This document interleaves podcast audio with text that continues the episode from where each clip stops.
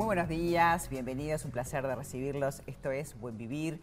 Es increíble como ya estamos en noviembre, ha pasado el año volando y noviembre es Movember, es el mes azul, el mes del hombre, así como fue octubre el mes rosa, por eso hoy nos vestimos de este color, eh, el mes del, donde el hombre se deja el bigote, el mustache y todo tiene que ver con la salud mental, con la prevención de cáncer de próstata y cáncer de testículo, la salud del hombre. Es todo un movimiento en el mundo para atender a la salud del hombre. Y para hablar de estos temas invitamos al doctor Santiago Cedrés, amigo de la casa, por supuesto, internista, sexólogo, presidente de la Academia Internacional de Sexología Médica, director de su clínica con un equipo multidisciplinario donde por supuesto hay este, médicos especialistas en el hombre y en la mujer. ¿Qué tema este interesante? Cada, cada Movember hablamos de este tema. Sí, siempre hablamos y siempre con cosas nuevas, un poco porque también desde la Academia Internacional de Sexología Médica se decide la promoción y el apoyo a esta, este movimiento mundial de, de prevención y de concientización de lo que es la salud masculina. A veces el vínculo particular de algunos varones con su salud, desde la masculinidad más tóxica, de poco cuidado, de poca atención, de poca prevención a la salud. Eso los, las, las, hegemonías están más, más vinculadas a, a, los estereotipos de mujer. Movember Foundation es esta de movimiento mundial que empezó 2006 o 2008. 2008, en Australia. En Australia, después se contagió en Nueva Zelanda, en Reino Unido, Canadá. Pero ahora en el mundo se ve esta campaña que si vos empezás a googlear vas a ver muchos hombres que se dejan el bigote, un poco mostrando esta movida, pero lo interesante es hacer prevención y hablar de temas que se tienen que hacer visibles, si bien el tema cardiovascular sigue siendo la primera causa de muerte, hay que también atender la salud mental de los hombres. Exactamente. La salud específicamente el foco en lo que es la depresión y lo que es el riesgo de suicidio, este, esto que afecta tanto tanto y a nuestra sociedad también como al mundo por completo, esta poca capacidad de poder entender cuando tenemos que parar, cuando tenemos que detenernos, cuando estamos este, exigiendo más de lo, de, de debido a nuestro aparato psíquico, de no poder romper con esta estructura y preocuparnos por la salud mental.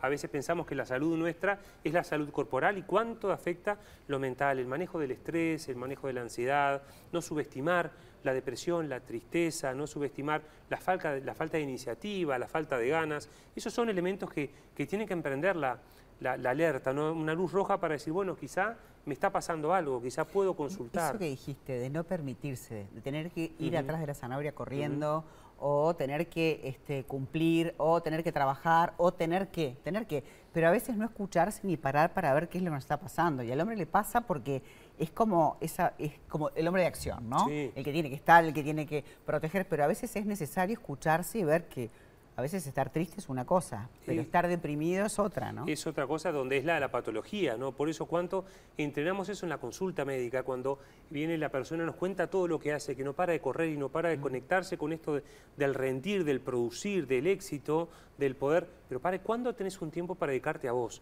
¿Cuántas pausas salud haces durante el día?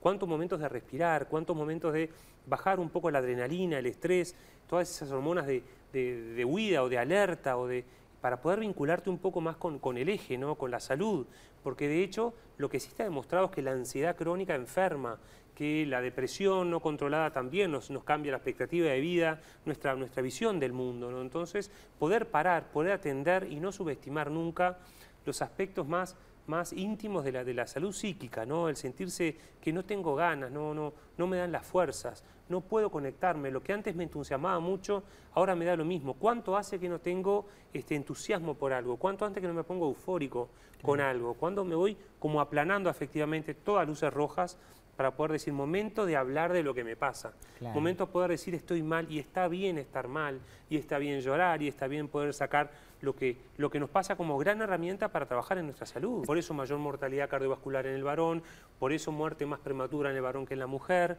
por eso más accidentes de tránsito en el varón, por eso más cifras de alcoholismo o de adicciones en el varón que en la mujer, por esto de, de lo que hablamos hoy de la masculinidad tóxica, ¿no? pensando que esto es rendir y matarse hasta para llegar a ningún lado. El que, el que corre sobrevive, no está viviendo. Las otras dos consignas que hablábamos, que tiene que ver con la prevención de cáncer de próstata, cáncer de testículo, hacen de que también el hombre, a partir de qué edad debe controlarse, porque hay como todo un prurito, es decir, no, ir al urólogo, hacerse un tacto, parece que como el fin del mundo, se necesita hacer, ¿qué pruebas? El tacto y además... El varón a partir de los 40, si tiene antecedentes familiares de primera línea de cáncer de próstata, o a partir de los 45, si no los tiene, la realización las tres cosas, ¿no? El tacto rectal, por, desde el punto de vista del urólogo, la ecografía urinaria para poder ver la, imagen de la próstata y el estudio del PSA o antígeno prostático específico, que es el estudio en sangre.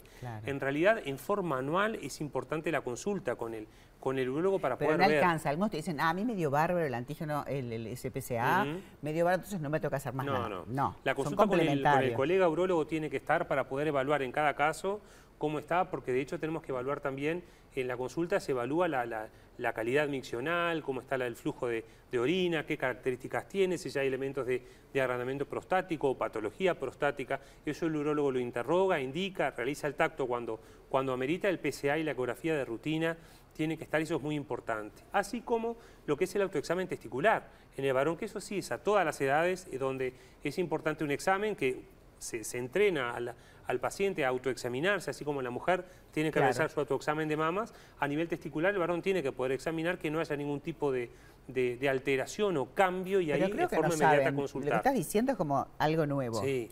Es ¿Eh? como que no se sabe que es necesario el autoexamen testicular del varón este, todos los días o poder realizarlo periódicamente para poder evaluar. Claro, claro. claro, para poder evaluar y poder consultar en forma inmediata cualquier alteración que se pueda ver. Por eso este, el vínculo con el, con el autocuidado, ¿no? el vínculo con, con, preocuparse por estar cada vez mejor y estar bien.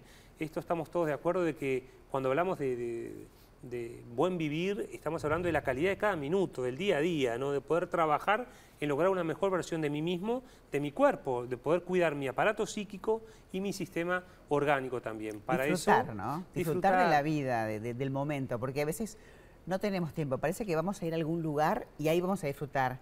Y a veces esta vida de locos no te deja llegar. O sea, es una realidad que, somos mortales, ¿no? que hay que, Hay que darse cuenta de eso. Y en el caso de, porque el cáncer de próstata sí tiene una frecuencia muy alta, creo que se diagnostican como 1500 y hay, como en las mujeres más o menos, 500, 600 este, cánceres que por año, ¿no? En el hombre. En Uruguay también. También. Pero en el caso de testicular, el cáncer testicular no tiene, no tiene un, digamos, una tasa tan alta. No es tan alta y pero... se, mucho más precoces, ¿no?